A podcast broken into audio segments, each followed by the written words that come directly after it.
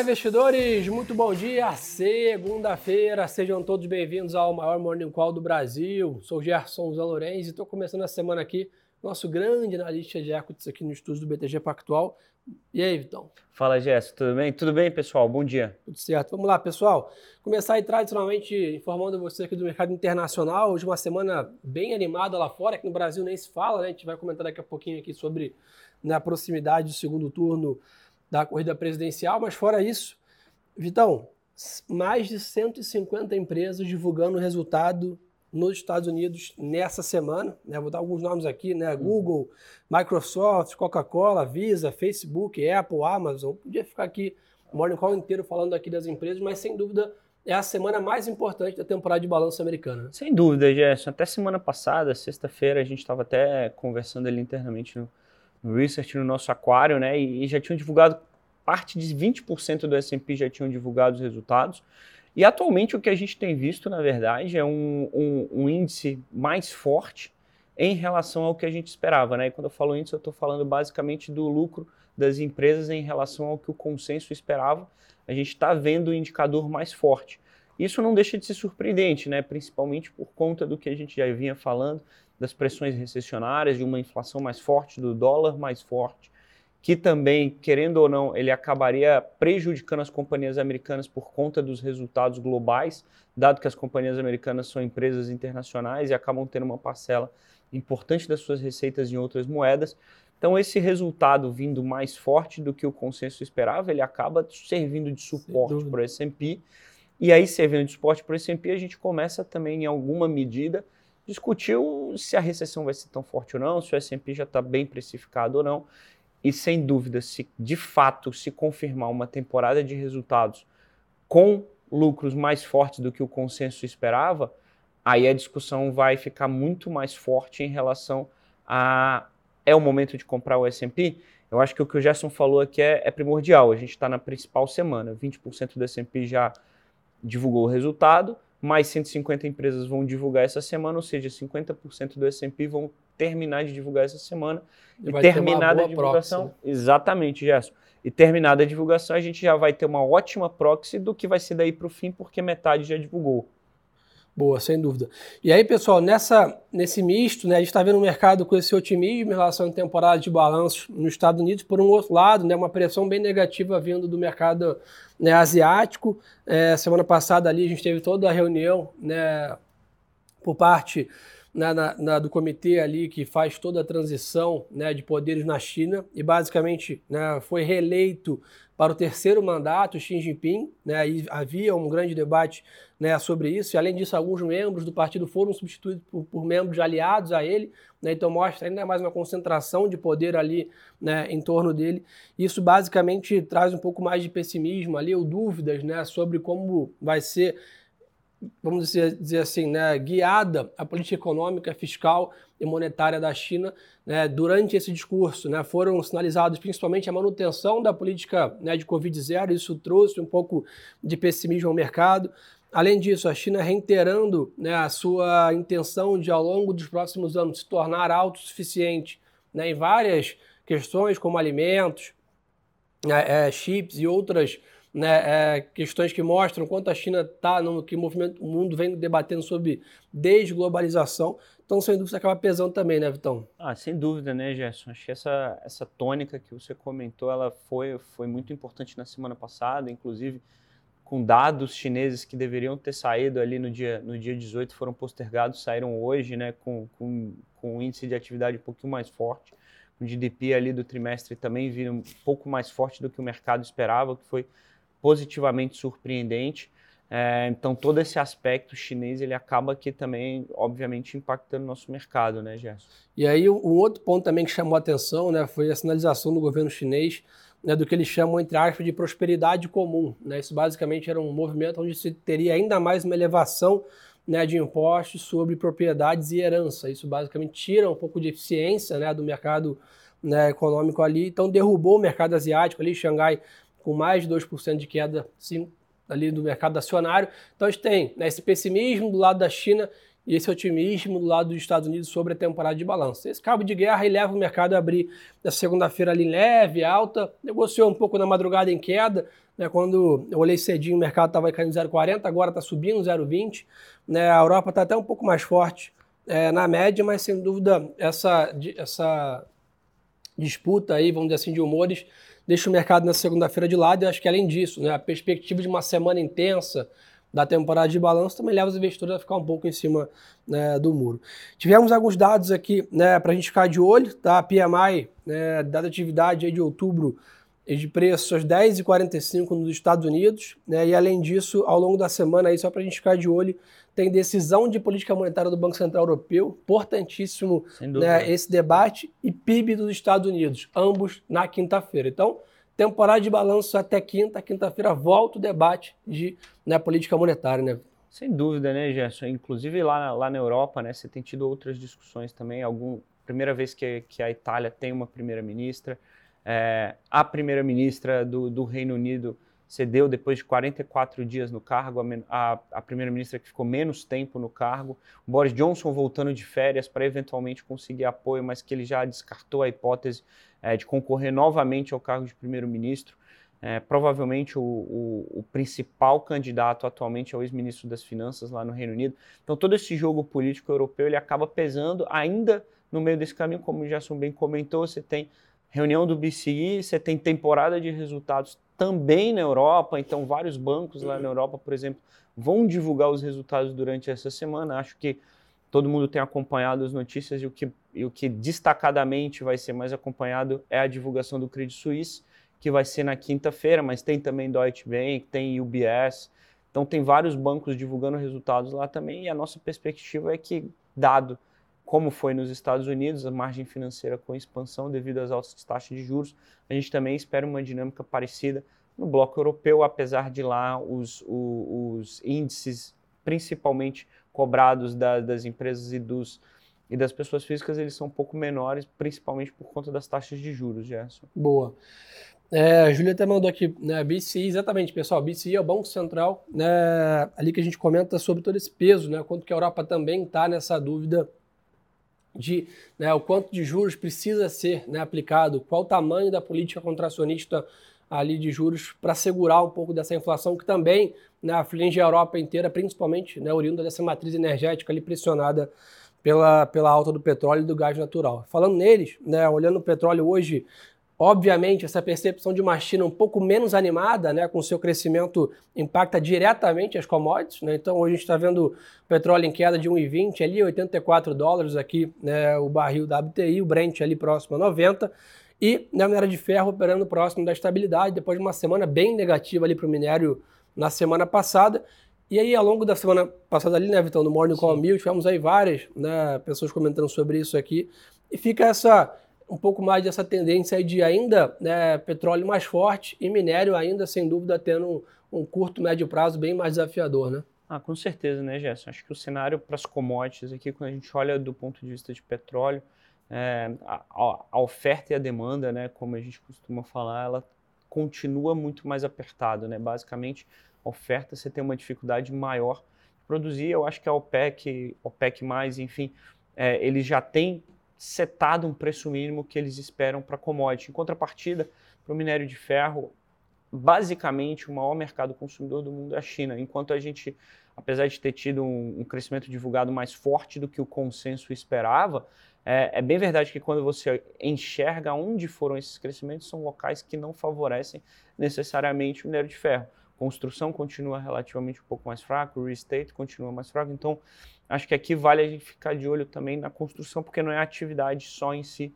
que guiaria o aumento do, do minério de ferro. É, então acho que o quadro de commodities hoje pintado ele favorece muito mais uh, o petróleo do que o minério de ferro. Sem dúvida. E aí, acho que no, fica bem nítido até na bolsa ali, olhando, olhando a performance da, da 3R, né, da, da PetroRecôncavo, da Petrobras, né, versus né, a performance da Vale e companhia, você Sim. percebe ali claramente quanto o mercado está bem mais convicto com preços e resultados né, do mercado de, de oil and gas ali do que realmente é mineração. Então, Sim. mas fica sempre o alerta ali né, para ficar de olho nos preços da Vale ali, que eventualmente para quem é investidor de médio e longo prazo, né, que procura barganhas ali, que procura preços atrativos, a Vale negociando lá próximo dos 60 reais ali, sem dúvida começa a coçar a mão para alocar para o longo prazo, né, Vitão? Ah, com certeza, né, Gerson? É principalmente por ser uma empresa que, que costuma distribuir proventos, né? Então, ou seja via recompra, ou seja via próprio pagamento de dividendos, né? Esse ano a gente estava com um programa de recompra aberto, em que a Vale costuma cumprir seus programas de recompra, é, um programa de aberto de 8 bilhões. Então, isso chama bastante atenção o quão geradora de caixa a companhia é. O fato é que quando você começa a falar da companhia nesses patamares de preço atual, e com desconto para as australianas, isso começa a chamar a atenção também. Então, você tem um, uma perspectiva que talvez do ponto de vista da commodity uh, não seja o melhor possível, o melhor. Em contrapartida, por outro lado, do ponto de vista da companhia e dos preços históricos, distribuição de dividendos, isso começa de fato a chamar bastante a nossa atenção. E sem contar que a gente viu recentemente esse investimento da Cosan na companhia ali, é uma sinalização, né, que em questões de preço o mercado está tá bem atento ao desconto da companhia na tela, é, vamos dizer assim. É então, pessoal, isso é um pouco do mercado internacional, tá? O mercado abre lá fora essa segunda-feira levemente né, positivo, de olho nessa temporada de balanço dos Estados Unidos ao longo da semana, com 150 empresas divulgando seus números do S&P 500. Somado a isso, temos decisão de política monetária, decisão de taxa de juros, né, do Banco Central Europeu na quinta-feira, que também chama bastante atenção. E aqui no Brasil, já aproveitando né, para comentar, sem dúvida, temos Copom na quarta-feira aqui. Né, a gente tem dado menos atenção, vamos dizer assim, a essa reunião do Copom agora, dado que na última, né, o Banco Central aqui brasileiro encerrou o ciclo de alta de juros e a grande perspectiva é que nessa reunião agora de quarta-feira não deveríamos ter grandes surpresas né, em relação à, decisão e, e, outros fatores. É mais o mercado provavelmente o Banco Central vai ficar bem em cima do muro, dizendo que está analisando, que está sendo guiado por dados, que está monitorando é, política fiscal, que está monitorando preços de commodity, mas imagino que o mercado não vai ver grandes surpresas, né? Eu, eu penso igual, Gerson. Acho que o mercado ele não vai ver muitas surpresas aqui. A gente, não, desde a última reunião, né, 40, perto de 42, 45 é de 45 e 45 dias, então 42 dias atrás, 43 dias atrás, a gente não teve um avanço nem para um lado nem para o outro, né? nem uma aceleração descontrolada da atividade, nem um aumento inflacionário que justificasse uma mudança é, de comportamento do Copom. Dado esse cenário, a gente imagina que o, a comunicação do, da última reunião ela será mantida. Né? A gente imagina que é, a taxa Selic deva continuar nos 13,75 atuais, e aí o que favoreceria pelo menos do ponto de vista interno, né, porque você tem um mercado internacional que hoje também faz muito preço no Brasil, mas que favoreceria do ponto de vista interno companhias que se favorecem de uma taxa de juros menor, porque uma vez você começa a ter uma visibilidade maior dos pontos mais longínquos da curva de juros, você também começa a fazer com que os ativos de risco negociem antecipadamente. E aí aqui é o que a gente sempre fala, né? A gente costuma gostar nesse cenário de companhias de varejo e etc. É muito importante também sempre fazer a diferenciação da alocação estratégica, varejo, com a alocação micro. Então, tem papéis que a gente prefere, tem histórias que a gente gosta mais, e um exemplo dessas histórias que a gente gosta hoje é Arezo. Outro exemplo seria Renner, que é um player de qualidade, com valuation descontado, que tem apresentado uma melhora na, nas vendas nas mesmas lojas, então seria uma, uma outra opção dado um macroeconômico, um cenário macroeconômico em que a gente deva favorecer histórias do varejo, Gerson. Ou seja, bem mais seleção do que qualquer tese, né? Então, Exato, a gente tem perfeito. que olhar ali mais a fundo. E até o Álvaro comentou bem com a gente no Morning Call da sexta ali, né? O mercado hoje precifica né, uma queda de juros é, mais ali próximo do segundo trimestre do ano que vem. O banco tem um call mais para junho, julho ali, uhum. né, mais para o começo do segundo semestre. Então, sem dúvida, o grande debate ali né, virando, vamos dizer assim, passando as eleições agora no domingo, na parte de política monetária e mercado, vai começar uma grande especulação de quanto o Banco Central deve iniciar o ciclo de queda de juros aqui no ano que vem. E assim que o mercado começar a ter um pouco mais de visibilidade, pessoal, foi o que o Vitor falou, ele vai se antecipar nesse movimento. Então não adianta a gente esperar o Banco Central lá na reunião do Copom dar os sinais. Assim que o mercado começar a criar expectativa que esses sinais vão começar a vir, o mercado vai andar antes, né? vai montar suas posições antes, vai tentar antecipar esse movimento.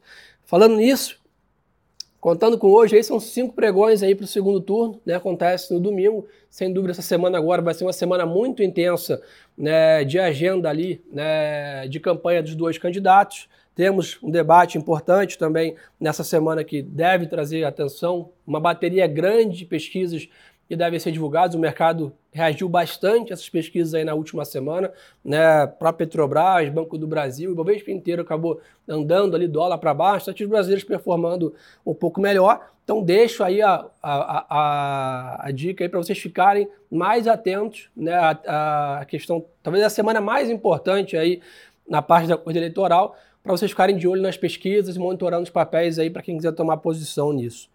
E Vitão, não posso esquecer que é o seguinte, temporada de balanço também rolando aqui no Brasil, né? Exatamente, né, Gerson? A gente vem, a gente vem com algum delay lá de fora, né, em relação à, nossa divulgação, mas ela vai começar e deve começar.